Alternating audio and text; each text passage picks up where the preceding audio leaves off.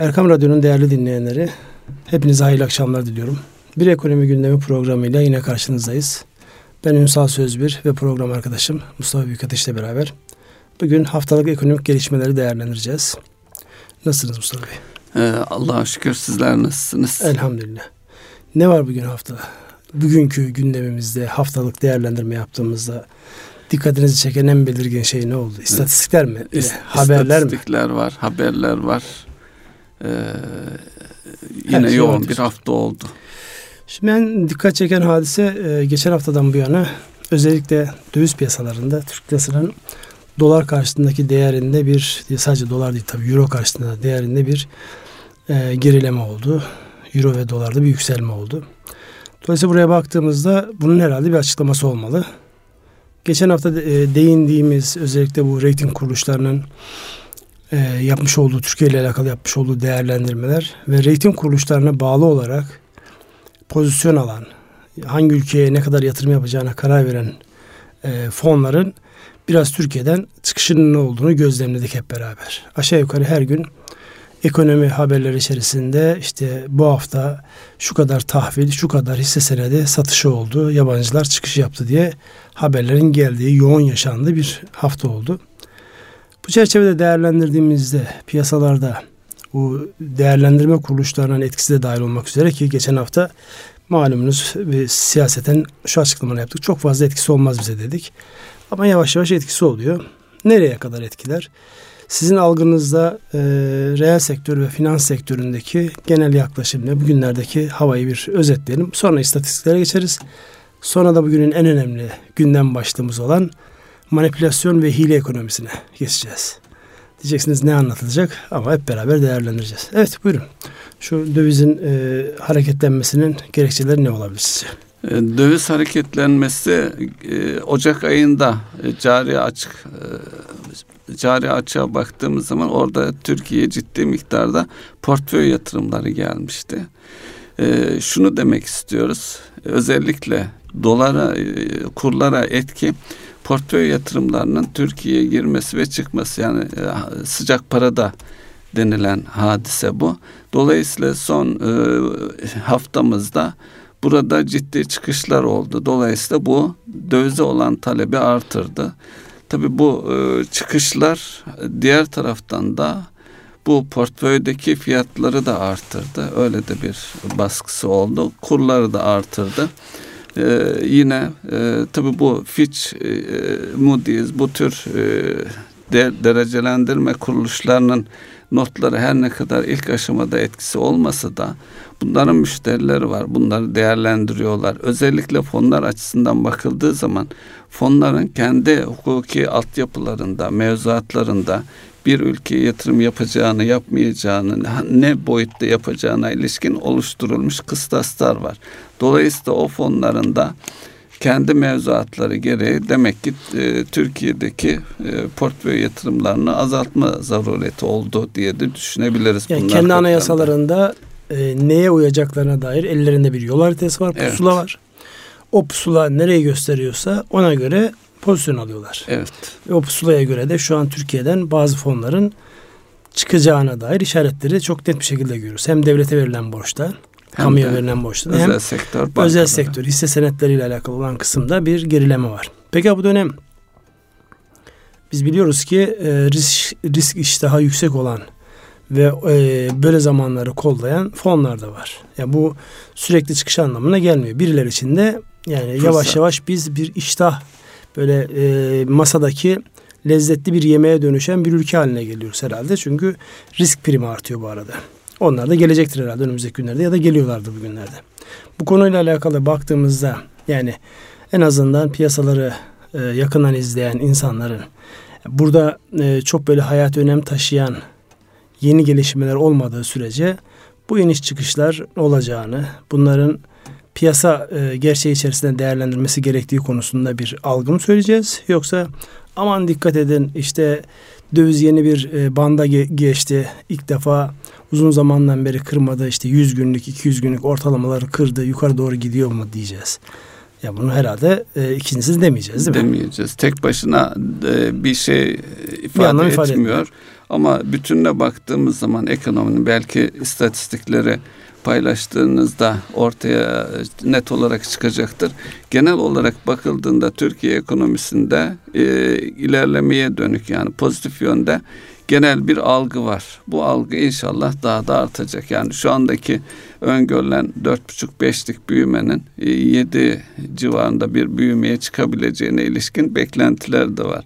Hele hele bu teşvikle ilgili ortaya konulan şeyleri e, düşünürsek inşallah o da olacak ama bunlar e, kısa vadede e, bunun normal olduğunu düşünmemiz lazım. Tabii orada dikkat edilmesi gereken bir husus var. Ekonomideki genel büyüme her sektör için geçerli değil.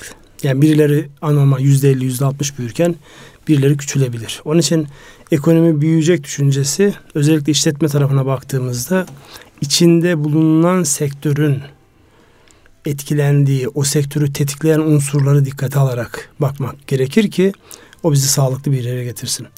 Bu arada sadece bir iki dakikalık bir başlık olarak bir şeyden bahsetmek istiyorum. Özellikle geçen haftaki bu e, değerlendirme kuruluşlarının, derecelendirme kuruluşlarının yapmış olduğu değerlendirmeden sonra Milli Derecelendirme Kuruluşu diye bir kavram ortaya atıldı. Bunun e, düşündüğümüz anlamda yani Türkiye'nin uluslararası yatırımcılara cazip gelmesi ya da objektif değerlendirmeler yapmasıyla alakalı bir etkisi var mı yoksa sadece kendi içimizde daha sağlıklı yapılar kurmak özellikle bankacılık sisteminin vermiş olduğu kredilerin e, daha objektif kriterlere dayanması noktasında bir etkisi olacaktır. Çünkü milli dediğinizde yani sizin milli bir derecelendirme kuruluşu kurmanızın uluslararası piyasalar anlamda açısından ne anlama geldiği konusunda benim zihnim çok öyle net değil. Siz ne düşünüyorsunuz? Şöyle e, bakılıyor. Sanıyorum bunu bankalar e, kuruyor olacak. Mevcut yapımızda bankaların kurduğu iki önemli yapı var. Bankalar arası kart merkezi ve kredi ka- e, kayıt bürosu diye. Dolayısıyla böyle bir yapı kurulduğunda bu sadece Türkiye'deki e, kuruluş milli olacak bize ait ama oluşturulan yapı tüm dünyaya hitap edecek şekilde olması lazım. Yani böyle bir kuruluş kurulduğunda tahminim e, konuşulanlar da e, o şekilde. Yani bu işi bilen yabancı e, elemanların, yabancı uzmanların da gelip burada çalışabileceği e, bir yapı öngörülüyor. Hele hele Türkiye'de özellikle İstanbul'un e, ne bileyim Londra gibi bir finans merkezi olması hayalimiz var. Buna ilişkin de yapılanlar var.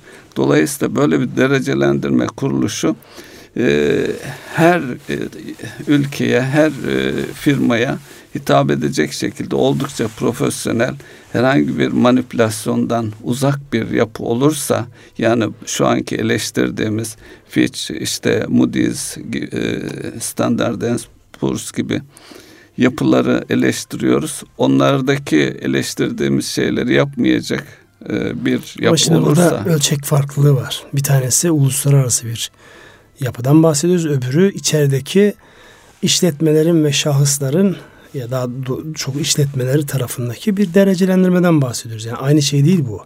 Bir tanesi dünyadaki yatırımcıların dikkat etti. Yani siz milli bir e, derecelendirme kuruluşu kurduğunuzda onun yapmış olduğu değerlendirmelere herhalde birileri gelip yatırım yapmayacak. Yani bu gerçekçi olmak lazım burada.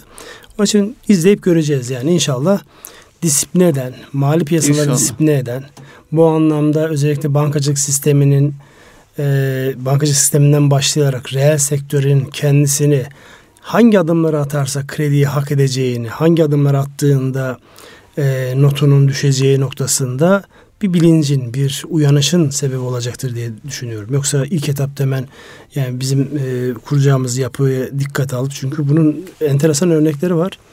Yani e, üç büyük derecelendirme kuruluşunun haricinde yüzlerce derecelendirme kuruluşu var. Yani bizim bildiğimiz dördüncü kuruluş Japon e, kredi derecelendirme kuruluşu. O bile birçok e, yatırımcı tarafından az önce bahsetmiş olduğumuz anayasası anlamında kabul edilen yapı değil. Yani onu çok dikkate almıyor. Diyor ki ben şu üç tanesini yapmış olduğu değerlendirmeyi dikkate alacağım. Onun için uzun bir süreç bu. Yani uzun vadeli. Hemen böyle sonuçlar verecek bir e, süreç değil. Öyle algılamamak lazım. Buradan istatistiklere geçelim. Dediğim gibi konu başlıklarımız oldukça fazla. Ee, özellikle istihdamla alakalı veriler dikkat çekiyor. Birçok istatistik var ama istihdamla alakalı çünkü bu önemli bir hadise. Çünkü bir ülkenin özellikle ekonomide insanların uzun vadeli mutluluğun sağlanabilmesi açısından herkesin işinden, aşından emin olması lazım. İşin aşın olabilmesi de ülkedeki yatırımların istihdam sağlayacak seviyede geleceğin bu anlamda hem işletmeler açısından hem bireyler açısından daha güvenli olmasıyla alakalı bir işaret verme zorunluluğu var.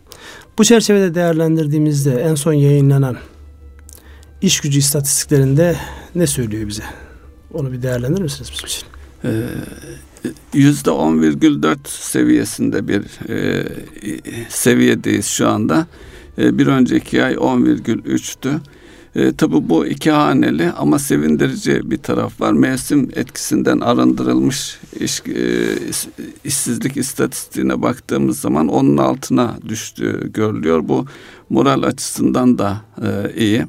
Tabi e, bu iş, iş gücünü yine geçen yılın bu yılki e, geçen yılın aynı dönemine kıyasladığımız zaman 500 binin üzerinde bir yeni katılımlara rağmen işsiz sayısında azalmalar var. Yani işsizlik e, bu mevsimde baktığımız zaman işsizliğin devam ettiğini ama aşağıya doğru ve ekonomideki büyümeyle orantılı olarak düşeceğini e, düşecektir. Tabi bu kısa vadeli olmayacaktır. Yani şu anki iş işsizlik oranımızın ancak yarıya indiği takdirde, beş seviyelerine indiği takdirde asıl ideal şeye ulaşır, ulaşacağız ama kaç yılda ulaşılır bilmiyorum. Ee, Burada dikkat çeken bir hadise var. ben onu fazlasıyla önemsiyorum açıkçası. Özellikle genç işsizlik oranı. Baktığımızda e, dünyada genç işsizlik noktasında özellikle İspanya, Yunanistan gibi ülkelerdeki genç işsizlik oranı %50'ler seviyesinde. Türkiye'ye baktığımızda 2016 yılında %24'müş. Şu an %19.2 seviyesine gelmiş vaziyette. Hala yüksekler. Yani dünya sıralaması yapılsa yani bizim büyüklük, bizim ölçeklerdeki ekonomi ya da kıyaslanabilir ekonomiler açısından herhalde ilk beşin, ilk onun içerisine girebilecek bir seviyede. Asıl bundan daha önemlisi eğitimde ve istihdamda görünmeyen genç işsizler tarafı var. Yani ne eğitimde görünüyorlar ne istihdam tarafında görüyorlar. Burada yüzde yirmi üç. Yani sokaktaki her beş kişiden bir tanesi e, işsiz olarak görünüyor gençler açısından söylüyorum. Bizde önümüzdeki dönemde tabii burada e, beklentiler var. Öbür taraftan da biz tabii işletmeler tarafında bildiğimiz için işletmelerin de en büyük sıkıntısı çalıştıracak niteliksiz eleman bulmak noktasında sıkıntısı var. Yani e, daha az vasfı olan, daha hızlı e, öğrenilip uygulanabilecek özellikle hizmet sektöründe, servisler sektöründe kullanılmak üzere eleman arayış noktasında inanılmaz bir e, sıkıntı var orada. Şimdi bu nasıl bir çelişkidir? Kendi içerisinde nasıl bir çelişkidir? Gençlerimiz çalışmamayı mı tercih ediyorlar? Yoksa çalışmak isteyip de iş mi bulamıyorlar? İş, işveren tarafına baktığınızda onlar çalıştıracak eleman bulamıyorlar. Gençlere sorduğunuzda çalışacak iş bulamıyorlar. Nedir buradaki yani nasıl yaklaşması gerekir? Bir adım sonrasında da yaşlıların ekonomi içerisindeki aldığı pay o da yayınlanmış bir istatistik. İşte biz artık yavaş yavaş yaşlanma şeyine giriyoruz. Bu çerçevede değerlendirdiğimizde yaşlıların ekonomi içerisindeki pozisyonu nedir? Buradaki nasıl yaklaşılmalı? Ee, baktığımızda özellikle bizdeki bu emeklilik, zihinsel emeklilik kültürü e, maalesef e, aşağı gelmiyor. Baktığınızda e, özellikle ben bunu yurt dışına gittiğimde çok böyle enteresan geliyor bana. Marketlerin kasalarında böyle e, 70 yaşında, 60 yaşın üzerinde teyzeler gayet böyle kendinden emin bir vaziyette. Hiç öyle aceleye falan da gelmeksizin gayet güzel çalışıyorlar. Kimse de hadi biraz hızlı ol, acele et falan demiyor. Gayet anlayışlı bir şekilde onun kendi işini ya da amcalar, teyzeler fark etmiyor.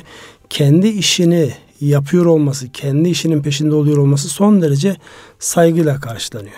Şimdi bize baktığımızda işte 50'nin üzerine çıkan herkesin bir emeklilik modu var. Ve o mod e, öyle çok kolay geçiştirilecek bir mod değil çünkü günler geçmiyor. Bir şeylerin üretilmesi, kimsenin eline gözüne bakmadan hayatını idame ettirmesi noktasında e, biraz da gençleri düşünürken öbür tarafta da yaşlılarla alakalı da bir değerlendirme yapmamız yapabilir. Çünkü orada bir müthiş bir bilgi birikimi var birçok insanda. Tecrübe var. Tecrübe var. Bunların da ekonomiye, hayata, genç insanlara aktarılması noktasında yeni kanallara ihtiyaç var. Yani belli bir yaşı geçtikten sonra tamam sen artık miadını doldurdun çekil kenara demek onca yıllık bilgi birikimini bu bir milli servettir. Bir tarafa atılması anlamına geliyor. Bu anlamda hem e, genç işsizlik hem de e, yaşlanan, yaşlıların ekonomi içerisindeki e, değerlendirmesini, istatistiksel değerlendirmesini yapmanızı rica edeceğim sizden. E, bir kere gençlerde e, iş beğenmeme gibi bir şey var. E, yeni herhangi bir tecrübesi olmayan insanlar doğal olarak asgari ücret seviyesinden işe başlıyorlar. Dolayısıyla başladığı zaman bu seviyede e, bir işi bıraksa, sabahleyin bıraksa öğleden sonra yeni bir iş bulabilir. Hele hele bir taraftan öyle şikayetler var ama sanayilere gittiğiniz zaman aşağı yukarı her fabrikanın kapısında işçi aranıyor, vasıfsız işçi aranıyor diye şeyler var. İlanlar asılı durur yani. Hatta e, şey tahrip olunca yenisini asarlar yani o kadar özellikle sanayi bölgelerinde. Buradan şunu şuna gidiyoruz. Tabi burada bu ciddi bir problem kültürü olarak da bakmak lazım. Ee, sadece ne bileyim yeni cep telefonu modelinin yeni modeli almak için işe girip e, aldıktan sonra işten ayrılan insanlar da var. Ee, bu kültürle bağlantılı olarak şu e, nasıl çözülür bilmiyorum insanların mutlaka bir çalışma ihtiyacının olduğu, bir şey üretme ihtiyacın e, ihtiyacının olduğunu kanıksamaları e, lazım. Bu toplumumuzun bir ciddi sorunu olarak bakabiliriz. Tabi vasıfsız işçiler de bu döngü daha fazla. Bir adım öteye geçtiğimiz zaman özellikle sanayi sektöründe, hizmet sektöründe de girdikten sonra zaten istihdam eden şirketler ki bunlardan daha fazla verim almak için vasıflı hale getirmek için adımlar atacaktır. Hele sanayi tarafında e, meslekler bağlamında bakıldığında orada da ciddi ihtiyaç var. Ama işte e, belki şeye de bakmak lazım tarihsel olarak bu ahi kültürü o konuda da bir şey dersiniz diye düşünüyorum. O konuda çok geriye gidiyoruz. Çok geriye gidiyoruz ama bununla alakalı tabii ki özellikle zihni disiplinin sağlanması ve o disiplin çerçevesi içerisinde insanların e, kendilerine topluma, ekonomiye ve bütün insanlığa katkı sağlaması anlamında bir zihni disipline ihtiyaç var. Sizin o söylemiş olduğunuz ahi kültürü özellikle son zamanlarda işte e, biraz magazinsel oluyor ama e, tarihe yönelik çevrilen filmlerde de çok net bir şekilde görüyoruz çok ciddi e, etkisi var. Hatta bugünlerde özellikle bizimle çok yoğun bir şekilde bulunduğumuz Konya Konya merkezli Direniş Karatay diye bir e, film şu an e, gündemde. Yani gidilmesini tavsiye ederim bu anlamda. Gerçekten ipuçlarını görmek anlamında yani bazen böyle e, çok üst seviyede sanatsal beklentilerden dolayı değerlendirilebilir ama bir zihnin verilmesi açısından Orada e, şunu çok net bir şekilde görüyorsunuz. Ahi teşkilatıyla bacı teşkilatının yani kadınlara bakan yönle ticarete esnafa bakan yönün toplumun temel dinamikleri olma anlamında toplumu hem diri tutma hem zor zamanı hem iyi zamanı değerlendirme noktasında nasıl zihni olgunluğa eriştiğinin görmek açısından güzel örnekler bunlar. Günümüze onların yansıması nasıl olur? İşte sivil toplum kuruluşlarıyla olur. Yani buradaki insanların birbirlerine rol modeli olmaları, erdemliliğin, ahlaklılığın ki bizim programın ikinci bölümünde değerlendireceğimiz manipülatif ve hile ekonomisiyle alakalı olan kısma da en azından disiplin etme noktasında yanlış yaptığınızda papucun dama atılacağı endişesinin iliklerinize kadar hissedeceğiniz bir zihni olgunluğa ihtiyaç var. Dolayısıyla burada yani bu geçişlerde insanların zihninin niçin çalışması gerektiğini yani ben ne katma değer sağlıyorum sorusunu ihtiyaç ne ve ben ne katma değer sağlıyorum bunu bizim sıfırdan başlayarak aile ortamından başlayarak katma değer sağlamanın topluma bir şeyler vermenin almaktan daha değerli olduğunu bir şekilde bizim zihinlere kazımamız lazım. Yani bilmiyorum diyerek geçiştirebiliriz bazı şeyleri. Ama bildiğimiz bir husus var. Zihni değişiklik özellikle kişinin kendine ve topluma olan güveniyle alakalı zihni değişiklik bizi geleceğe faz, fazlasıyla hazırlayacaktır. Orada söylenecek çok söz var. Şimdi biz yine tekrar konumuza dönelim. Özellikle bu e, ekonomideki yaşlıların çalışan evet. insanlarla olan ilişkisiyle alakalı sizin e, program öncesinde söylemiş olduğunuz birkaç tane başlık vardı. Dikkat çeken başlık vardı. Ona eğer el alırsak ondan sonra yavaş yavaş diğer başlıklarımıza geçeriz. Yaşlı nüfus oranı Türkiye'de artmaya devam ediyor. Buradaki e, can alıcı bir istatistik var. O da yaşlılık ba yaşlı bağımlılık oranı diye bir oran. Bu yüzde on iki virgül altı olmuş. Yani çalışan her yüz kişiye düşen e, yaşlı sayısı yani bir nevi bakmakla yükümlü olunan şey. Dolayısıyla burada çalışan sayısının artırılması az önce dediğiniz gibi genç emekli ülkesiyiz bir noktada. O e, insanların tecrübesini yani iş yapabilir konumu devam ettiği müddetçe çalışmasını sağlayacak bir e, yapıya gitmek. Orada bir istatistik var ya yaşlı nüfusun iş gücüne katılma oranı olarak yüzde 11.8 gibi bir oran var. Ama asıl dikkat çeken yani eğitimli yaşlı nüfusun artması e, yoksulluk oranının yüzde 16'lar seviyesine çıkmış olması bir tane daha var. O da yaşlı erkeklerin oranının yüzde 12.5 iken kadınların 49.8 olması. Yani erkekler dünyadan erkek göç, erken göçüyorlar onu anladık yani. O çok net bir şekilde yani biz görünüyor. Biz de öyle olacağız. Allah istatistiklere bilir. göre. Allah bilir. Bunun peki baktığımız özellikle bu yaşlı bağımlılık oranı dediğiniz hadise önümüzdeki dönemde sosyal güvenlik müesseseleri ve burada e, özellikle yaşlanan nüfusun ki bunun örnekleri var özellikle Batı, Almanya, Japonya yani Japonya batıda değil tabii doğuda ama yani ekonomik gelişmişlik anlamında batı diye değerlendiriyoruz. Burada yaşlı nüfusun ekonomiye çok ciddi bir e, farklı Sa- yaklaşımı var. Yani sağlık yük, yük diyemeyeceğim çünkü onu yük olarak gördüğünüzde bu sefer yani bakış açısı değişiyor. O insanların özellikle ekonominin canlanması noktasında özellikle yaşlı nüfusun varlıkların para harcama noktasında daha tutumlu davrandıkları, Yoksa zaten bir şey harcayacak durumda değil. Ekonominin canlanması noktasında özellikle mesela Almanya'da adeta yalvarıyorlar insanlara. Harcama yapın, alışveriş yapın. Tabii yaşlının e, ihtiyaçları minimize edildiği için yani her şeyi var. Ev var, arabası var, oturacağı konfor anlamında şey yok. Yani yeni olan bir şey, ekonomi canlandıracak olan bir şeye talep olmayacağı için orada bir yalvarma hadisesi var. Bizde de bağımlılık oranı artıyor. Bunun ekonomiye yansıması önümüzdeki dönemde ne olacaktır? Yani sağlık harcamaları ile alakalı ve diğer yaşlı bakım üniteleri, e, özellikle insanların çekirdek ailelerde yaşlıları idame ettirme. Çünkü burada şöyle bir gerçek var. E, bedenler diri kalıyor, zihinler artık o şeye yetmiyor. Yani zihinle alakalı, e, psikolojiyle alakalı hastalıkların e, artma oranı artıyor. Dolayısıyla bunların çekirdek aile düzeni içerisinde çalışan e, eşlerin bir yaşlıya bakmasıyla alakalı da sıkıntılı. Yeni sektörler çıkıyor ortaya. Bu açıdan baktığımızda Türkiye'de yani özellikle e, insanların geç yaşlarda da ekonomiye katkı sağlamaları, kendilerini bir kenara itilmemiş, ötekileştirilmemiş olarak neler yapılması gerektiği konusunda çalışmalar var mı? Yoksa neler yapılırsa bu hayata geçer diye bir başlık atalım. Birkaç dakika konuştuktan sonra diğer başlıklarımıza geçelim. Ee, yaşlıların sağlıklı olması da önemli. Dediğiniz gibi beden sağlam, zihinde e, bir takım şeyler oluyor ama obeziteyle birlikte e, hareketsizlikten doğan bir de e, sağlık sorunları var. Yani hareketsizliğe da, dayalı olarak hatta mesela bazı belediyeler 65 yaşın üzerinde belediye otobüslerine ücretsiz yaşlıları bin, e, binsin istiyorlar. Bu tabii şunu da e, insanlar evinden çıktığı zaman otobüse bindi, metroya, şuraya, buraya ciddi bir e, miktarda hareketli oluyor.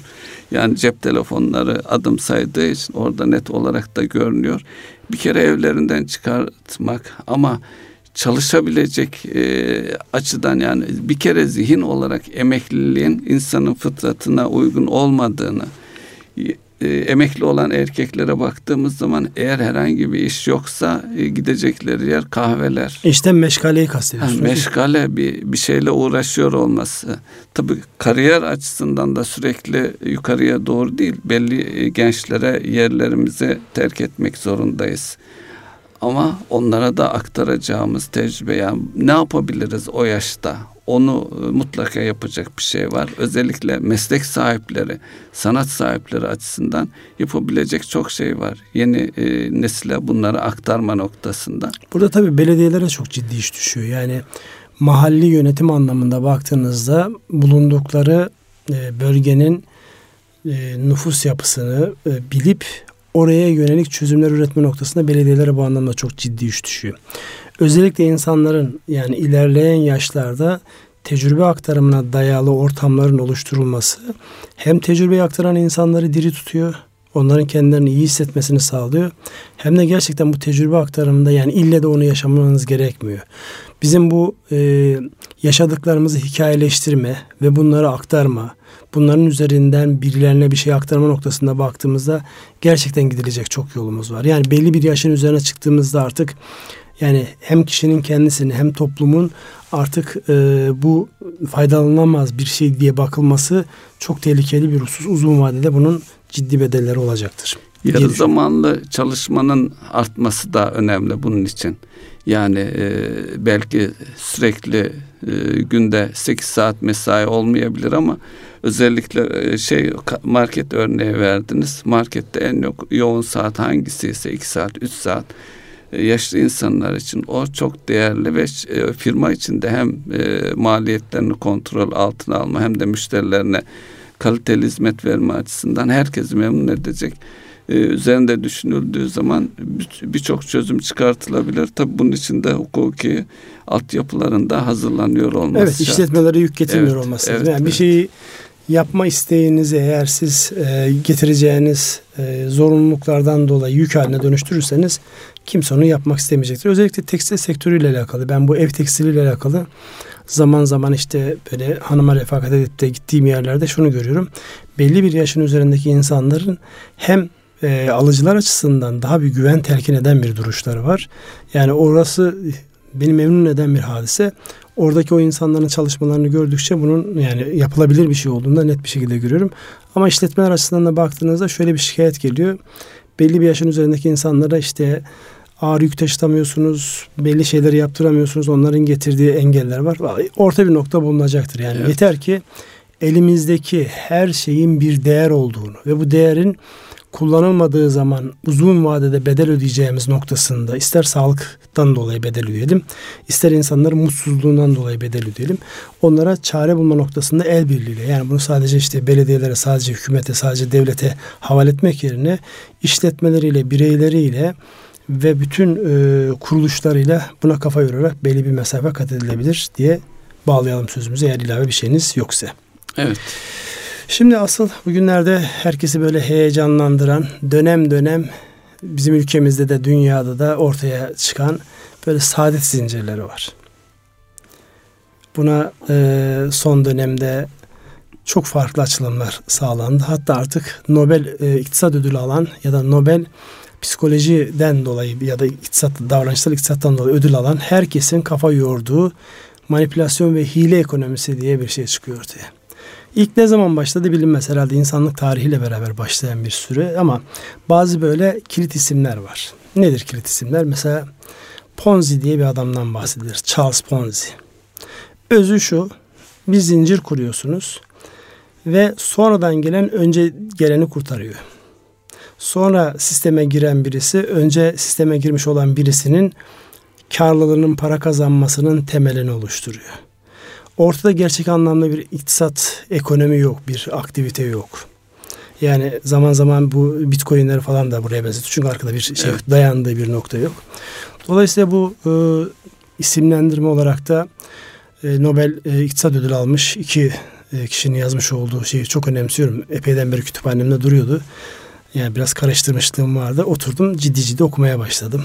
Ve çok enteresan kendi deneyimlerimizde de var. Sazan Avı diye bir kitap. Türkçe'ye Sazan Avı diye çevrilmiş. George Akerlof ve Robert Schiller'in. Bunların ikisi de Nobel ödülü almış iktisatçılar. Hatırlarsanız bir programda Kahneman'dan bahsetmiştik. Hızlı ve yavaş düşünmeyle alakalı. Oradaki düşünce sistematiği içerisinde de özellikle karar verirken insanların bilinçli olarak karar verdikleri zannıyla hareket ederken aslında bilinçsiz yani reflekse bağlı başkalarının çevrenin tetiklemesiyle ya da avcıların kurdukları mekanizmayla bir e, kurdukları o sistemle bizim aslında kendi kararımız diye zannettiğimiz şeyin bize böyle kuzu kuzu verdiğimiz kararlar olduğunu görüyoruz. Burada baktığımızda en temel unsurlardan bir tanesi de asimetrik bilgilendirme ile alakalı bir sıkıntı var. Yani insanların o mahrem olana, gizli olana ki başkasının bilmediği şeye karşı böyle e, müthiş bir iştahlı yaklaşımı var. Bir bilgi edindiği zaman onun böyle yani dünyanın artık en önemli bilgisi olduğu zannıyla hareket edip onun üzerine hareket e, yatırımlar yapması, işte gidip borsada hisse senedi alması, gidip döviz alması. Bir zamanlar hatırlarsınız depremle alakalı herkes işte Kandilli Rasathanesi'nde amcasının, teyzesinin, dayısının, amca bilmem akrabalarının uzantıları vardı. Ekonomide de benzer şeyler var. Şimdi bu zihin nasıl ortaya çıkıyor? Ben sizin özellikle ikna psikolojisi üzerine çok ciddi kafa yorduğunuzu biliyorum. Yaptığınız koştuklarda da ikna psikolojisi üzerinde bir e, emek sarf ettiğinizi biliyorum. Bu mekanizma nasıl işliyor? Bunu biraz karşılıklı konuşalım. E, zaten programın birinci yarısı tamamlandıktan sonra ikinci yarısında da tam bunun e, bildiğimiz kadarıyla, dilimizin döndüğü kadarıyla e, neler olursa bu süreç bitmez ama en azından insanların farkındalığı artar. E, bu ikna ile ilgili de e, bellekleri yani birinci sistem, ikinci sistem diye daha önceki bir programda da bahsetmiştik. Birinci sistemde daha önceki yaşanmış tecrübelerden oluşmuş hazır konfeksiyon neyse hemen yani iki kere iki kaç dendiğinde hemen dört diyoruz. Peki 22 kere 39 kaç dediğimiz zaman bir duruyoruz e, hesaplamamız. Yani o zaman üzerinde muhakeme bir hesaplama düşünme şeyimiz var. Hatta şöyle de bir gerçeklik var. Eğer toplum halinde böyle bir şeyi sorduğunuz zaman birisi herhangi bir şekilde bir rakam söylerse hemen e, hesaplamaktan doğru mu söyledi diye düşünmekten vazgeçebiliyoruz. Şimdi e, özellikle bu hile tarafında e, dolandırıcılık tarafında bakıldığında bu sistemlerin, bu düşünce sisteminin istismarı ortaya çıkıyor. Yani iknaya dayalı olarak tek tek bakıldığında mesela şu ikinci bölümde bahsedeceğiz herhalde detaylara. Tek başına önünüze gelen e, şeyi kabul etmeyebilirsiniz. Ama e, akla ziyan bir şey işte bir koyacaksın beş alacaksın diyor mesela. Bu gülünüp geçilecek bir şey. Bunu ne sağlıyor? Mesela bağlantılar sağlıyor. Yine bu e, sistem bire yani beynimizin düşünmesini enge, düşünmesini engelleyecek şekilde hemen kabul edilecek bir şey.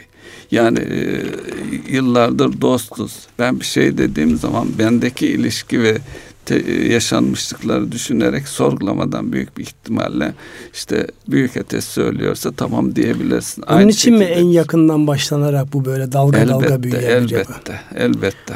Peki yani direkt isimlendirerek girelim. Bugünlerde medyada çok fazla konuşulduğu için yani işte bir çiftlik bank diye bir şey çıktı ortaya. Evet. Genç yaşta bir insan çıkmış e, önce bir oyun olarak başlattığı bir mekanizmada. Şimdi raporlara yansıyan o rakamlar da çok enteresan. İşte bakanlığın yapmış olduğu açıklamada 500 bin e, üyesi var. 130 bin aktif deniyor. Ee, öbür taraftan işte sermaye piyasası kurulunun yapmış olduğu raporda işte 77 bin tane kayıtlı üyeden toplanmış Yaklaşık rakamları yuvarlayarak söylüyorum. Çok önemli, küsuratın önemi yok. 510 milyon Türk lirası toplanmış. Bunun 390 milyonu insanlara bir şekilde ödenmiş. Geri kalanı paketlenip alınmış gitmiş. Şimdi buna baktığımızda bu Türkiye'de yaşanan ilk hadise midir? Dünyada yaşanan ilk hadise midir? Ben biraz böyle geriye dönüp baktığımda özellikle finans sektörüne gittiğinizde Ponzi şeyim diye İngilizce ifadesiyle işte Ponzi oyunu, Ponzi utancı ya da Ponzi saadet zinciri diyebileceğim bir şey. Charles Ponzi diye bir adam işte e, 1920'de bir düzenek kuruyor. Bir dükkanda insanlardan para kabul ediyor. Ondan sonra diyor işte 90 günde şu olacak, 120 günde bu olacak diye tamamen varyasyon ya şey var, varsayım üzerine kurulu bir e, sistem şey. ve insanlar sorgulamadan 90 günde eğer %50 para kazanacaksam giriyor. Kim girdi? En tanıdığın, iyi tanıdığın insanlar girdi. Ve mekanizma yeni giren olduğu sürece bu süreç devam ediyor. Şimdi baktığımızda Türkiye örneğinde bir kere bir bankerler faciası var. 80'li yılların başında ki rahmetli Özal dönemindeki en fazla problem olan konulardan bir tanesiydi. İşte bir bir dönem Orta Anadolu'da şey yap, özellikle Avrupa'daki işte işçilere yansıyan bir holdingler e, silsilesi vardı. Bir titan zinciri hadisesi vardı. İşte son dönemde bunların en büyüğü dünya çapında ve herkesin aklını başından alan bir e, kripto para örneği var. Yani açıyorsunuz haberlerle alakalı bir internet sitesine üç tane ciddi haberden sonra dördüncüsü bir haftada 48 bin dolar nasıl kazandı diye bir şey haber zannediyorsunuz. Bir bakıyorsunuz orada bir bilişsel reklam. Bilişsel Anladım. sazan avı ile alakalı bir şey var. Birazdan sazan avı kavramının da üzerinden geçeriz. Yani o bize ait bir ifade değil. Bu Nobel ödülü kazanmış e, iktisatçılara ait bir ifade. Bir de hayvansal davranış diye bir ya da hayvansal ruh dedikleri bir yaklaşım var. Dolayısıyla içimizdeki bir şeyi tetikleyerek bizde var olan açığa çıkması irademizin kuvvetine da yavaşına ya da avcının becerisine bağlı olarak çıkan bir mekanizma tetikleniyor ve en aklı başındaki insanlar bir bakıyorsunuz gidiyor. Ben daha önceki mesleğimden dolayı banker tasfiye masalarında kısmen çalışmıştım var. Ya orada baktığımda böyle işte toplumun en elit kesimi, ekonomi profesörleri, işte o dönemde en işte generaller, işte bilebileceğiniz herkes bankerlere para kaptırmış. Peki neydi bu size bu şey? Bir çok cazipti deniyor. İkincisi ya en yakınımdaki aklı başındaki insanların bu işe girdiğini görüyorum ki dün bir açıklama vardı. Bir hanımefendi nasıl girdiniz? Üye sayısına baktım bu kadar insan aptal olamaz diye girdim diye şey yapıyor. Çünkü herkes birbirini tetiklemek için oradaki uyarıcı pozitiften yaklaşıyor sana. Dolayısıyla niye girdiniz diye sorduğunuzda ya bu kadar adam giriyorsa bunların hiçbir tanesi aptal değildir.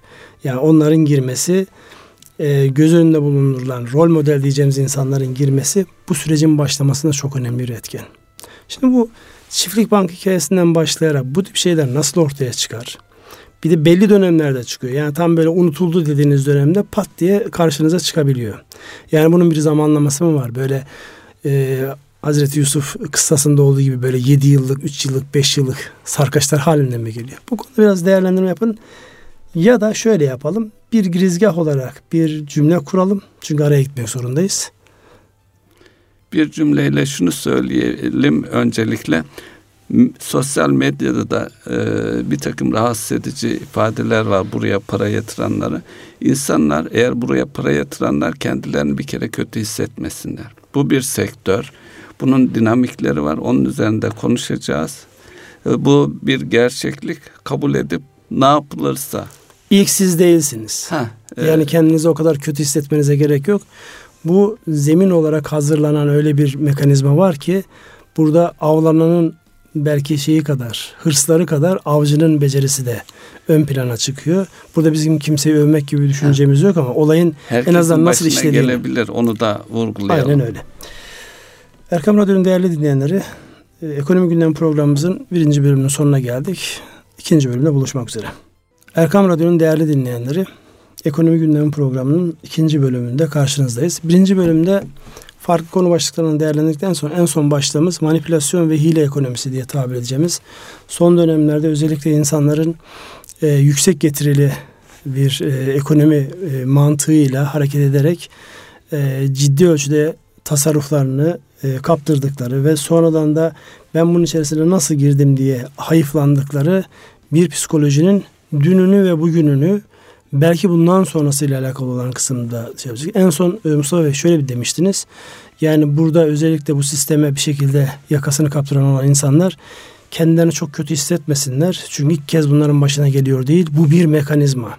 Yani neredeyse e, yani bizim bildiğimiz en azından kayıtlı ekonomi sistemine geçildiğinden beri ya da iletişimin yazılarının çizilerinin olduğundan beri belki yüzyıllardır var olan bir şeyi biz en azından 1920'lerden beri işte bazı isimlerle işte Ponzi diyoruz ya da e, Madoff diye bir adam çıktı. Evet. Yani dünyanın en, zeki insanların, en başarılı iş adamlarının yaklaşık 65 milyar dolarını buhar etmiş bir mekanizmadan bahsediyor. Aynı mekanizma. Yani e, bu e, 2008-2009'daki o e, yaşanan Lehman kriziyle ortaya çıkmış bir hadise. Lehman'ın kendisi de böyle bir şeydir zaten. Baktığınızda insanların çok para kazanacağım düşüncesiyle e, gözünün önünde olan hadiseyi, anormal olan hadiseyi kendini ikna edecek gerekçelere tutunarak üzerine gitmesi. Dolayısıyla bir taraftan işte Madoff gibi 65 milyar dolar, öbür tarafta işte Çiftlik Bank gibi 510 milyon TL gibi ki bilmiyoruz başka şu an yani görünmeyen bizim bilmediğimiz hemen üzgün yüzüne çıkmamış benzer şeyler nedir? Burada müthiş bir şey kuruluyor. Psikolojiyle alakalı bir e, düzenek kuruluyor. Ve orada e, özellikle az önce bahsetmiş olduğum o Sazan Avı kitabında bir şey var. Diyor ki bir psikolojik bir de bilişsel e, avcılık becerisi var orada. Bazen psikolojiniz oynanır, bazen gözünüzün yanılması, gördüğünüz şeylerin yani sizi başka bir optik yanılmalarla başka bir noktaya götürmesiyle alakalı bir hadise var. Şu çiftlik bank mevzundan hareketle bu tip hadiselerde insanların en azından bir farkındalık noktasında neler yapması gerektiği konusunda biraz e, başlıklarla geçebilir miyiz hadiseye? Şimdi bir teklif vardır önünüzde. Çok kışkırtıcı. Tabi buna inanmazsınız, gülüp geçersiniz. Ama bunu inandıracak mekanizmalar oluşturulur. Bu da bağlantılardır. Buralarda en önemli şey. Bağlantı şu, bir arkadaşınız bunu yapmıştır, kazanmıştır, size gösterir. E, dolayısıyla o yaptıysa ben de yapayım. Önce e, makul bir şekilde değerlendirilir. Yani dünya ölçeğinde bakıldığında da özellikle daha önceki programlarda da gündeme gelmişti bu e, sanal paralarla ilgili.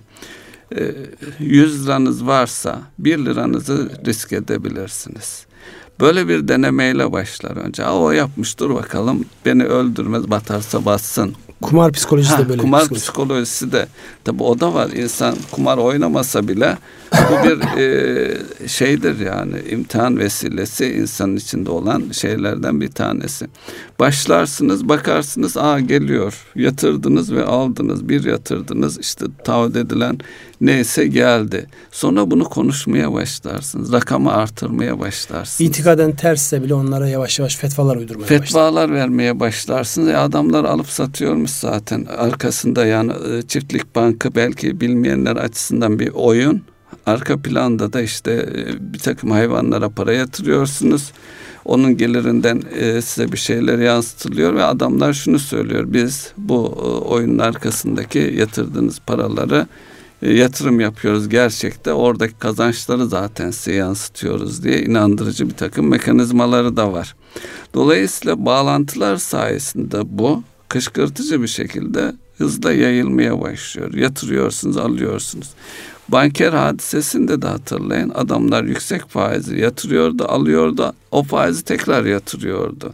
Dolayısıyla bir de orta, orada kurulan bir tezgah tabirini kullanabiliriz rahatlıkla. Bir tezgahın içerisinde oradaki gördüğünüz her şey ayarlanmış oluyor. Şeyden e, Enron hadisesini hatırlıyorsunuz. Enron hadisesi yani tarihin kaydettiği en büyük dolandırıcılıklardan bir tanesi. Evet. Onun gibi aslında finans sektöründe şu an e, gün yüzüne çıkmamış o kadar çok böyle büyük yani dolandırıcılık diyebileceğiniz o bilanço oyunlarıyla yapılmış o kadar çok şey var ki ama finans sektörünün o mahremetinden dolayı çok fazla gün yüzüne çıkmadan kapanıp gidebiliyor aslında. Hem Türkiye'de var hem dünyada var. Böyle değerli. Peki bunu tetikleyen psikoloji ne? Yani insanların çok kazanma isteği mi?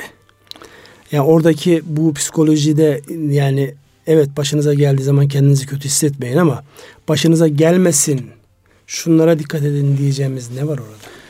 Ee, burada hileyle ilgili ta oraya gidecek olursak insanlar niye hile yapar noktasına gidecek olursak hile üçgeni diye bir şeyle izah ediliyor.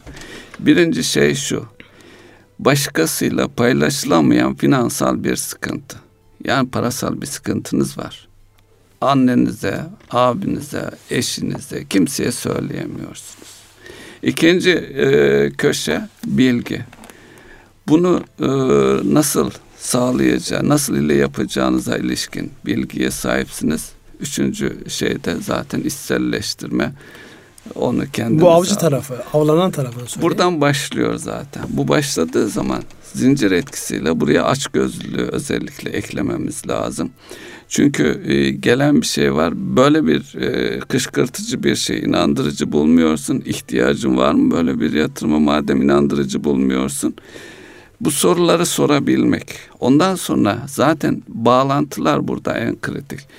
En güvendiğiniz arkadaşınıza geliyor. Ama araştırıldığı zaman zincir etkisiyle bununla ilgili yine batılı ülkelerde benzer bir şeyler var bir e, kurulmuş bir e, tezgah nasıl e, geldi diye en güvendiğim arkadaşım. Peki ona gidip soralım. Ona soruyorsa o da bir en güvendiği arkadaşı. O neticede arkadaşın arkadaşının arkadaşı diye gidiyor. En son zincirde de e, kimdir nedir dediğiniz zaman artık kopuyor yani. Bir sonuca gidemiyorsunuz şu diye.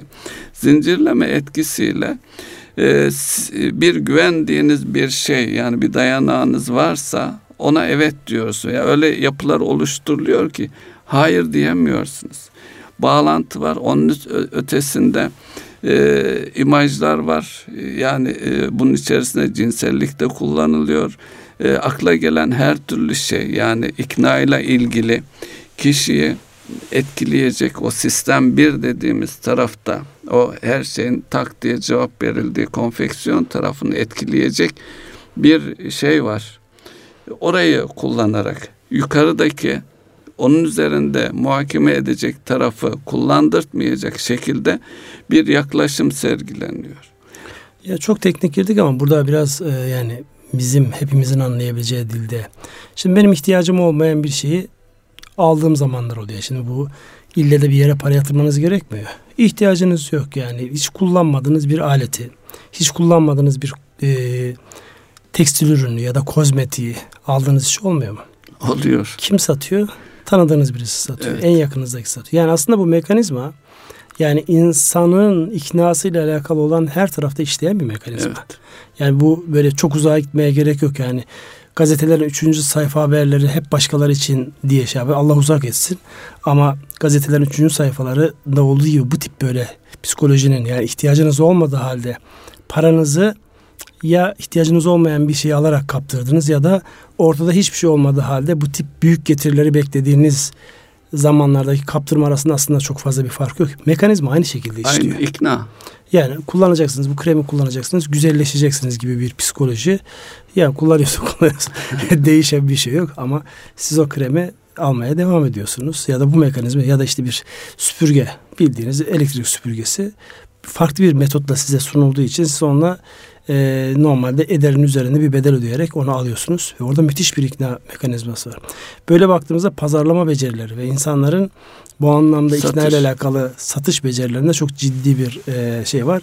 Zaten buradaki o asimetrik bilgilendirme dediğimiz hadise de buradan geliyor. Normalde ekonomiyle alakalı teoride şudur. Herkes her türlü bilgiye sahiptir ve makul rasyonel kararlar verir diye genel bir liberal ekonominin bir kabulü var. Ama zaman içerisinde özellikle bu davranışsal iktisadın psikolojiden beslenmesi, işte sosyoloji ve diğer sosyal bilimlerden beslenmesiyle beraber ortaya çıkan şöyle bir gerçeklik var. Ee, her zaman her türlü bilgi elinizde olmayabiliyor. Birilerinin elinde sizin elinizde olmayan bilgiler var ve o bilgilerle sizi istediği tarafa doğru güdüleme, dürtme ki bu anlamda yazılmış çok güzel, hoş e, kitaplar var, eserler var ki bunların hepsi tecrübeden kaynaklanıyor. Yani masa başı oturtulmuş yazılmış şeyler değil.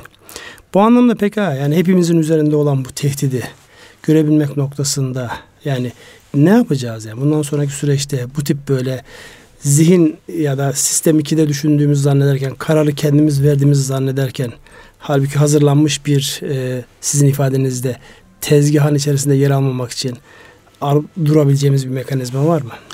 Birey olarak e, e, bakalım, e, toplum olarak veya e, otoriteler olarak da bakılabilir. Birey olarak bakarsak daha önce de konuşmuştuk.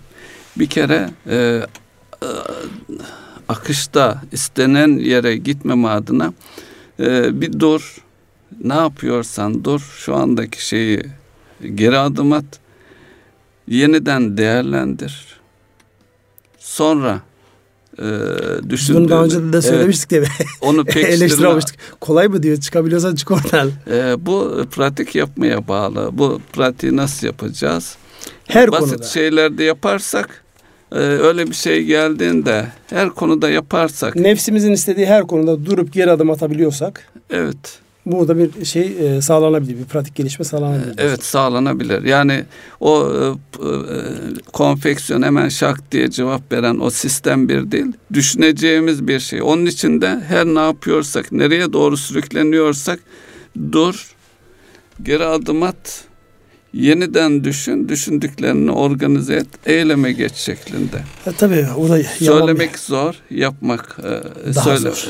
E, söylemek kolay da yapmak çok Yok, zor. Söylemek de Bunun zor için de pratik e, gerekiyor. Kendi içerisinde çelişen yaman bir e, dönemdeyiz, düzendeyiz. Bir taraftan insanların karar vermedeki yavaşlıkları ve isabetleriyle alakalı işte hızlı karar ve etkin karar verme teknikleri öğretilirken öbür taraftan da aman dikkat çok hızlı karar verme dur düşün yani o kararın senin için faydasının olup olmadığını bir kere daha göreceğin bir geri adım atacağın bir mekanizma kur.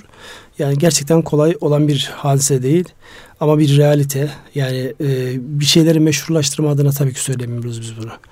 İnsanlık tarihi boyunca insanların hırslarıyla e, yapmak istenenle o yapılmak istenenin arkasındaki sistemi kuran zihniyet çalışmaya devam ettiği sürece her daim olacaktır bu hadise. Dediğim gibi yani en basiti Sülün Osman'dır. Evet. Ee, en teknolojik olanı kripto paralardır. Bu mekanizma devam edecek. İnsanların içinde taşıdıkları hırslarla gerçeklik hep böyle birbiriyle çelişerek insanlık bunu yaşamaya devam edecek. Şunu e, sizin söylediğiniz işte hanımefendi niye girmiş işte bakmış e, şu kadar bin kişi bu işe girdiğine göre. Burada nedir? Muhakeme etmek, e, etmek istemiyor. Bir sistem bir de. Madem bu bir şeyler teslim şey, oluyor. Başkalarının hemen yaptığını. başkalarının tecrübesine ve oradaki rakama teslim oluyor. Belki o rakamı doğru mu gidip biri teyit etti mi bir otorite e, evet bu kadar kişi girmiş dedi mi gibi. O otorite kısmına girmeyelim çünkü vakti zamanında ben adında banka olan kan bankalarını bile inceleyen bir departmanda çalışmış birisi olarak yani bu hadise bu kadar ön plandayken ona müdahalede geç mi kalın derken mi kalın orası ayrı bir fasıl ona girmeyelim çok fazla girmeyelim bence. Zaten girecek vakitte kalmadı süremiz dolmuş. Erkam Radyo'nun değerli dinleyenleri bir ekonomi gündemi programının daha sonuna geldik. Her zaman olduğu gibi maksadımız e, fayda sağlayacak bilgi ve tecrübeleri aktarmak. Sürçülisan eylediysek affola hakkınızı helal ediniz. Hayırlı akşamlar diliyorum. Hayırlı akşamlar.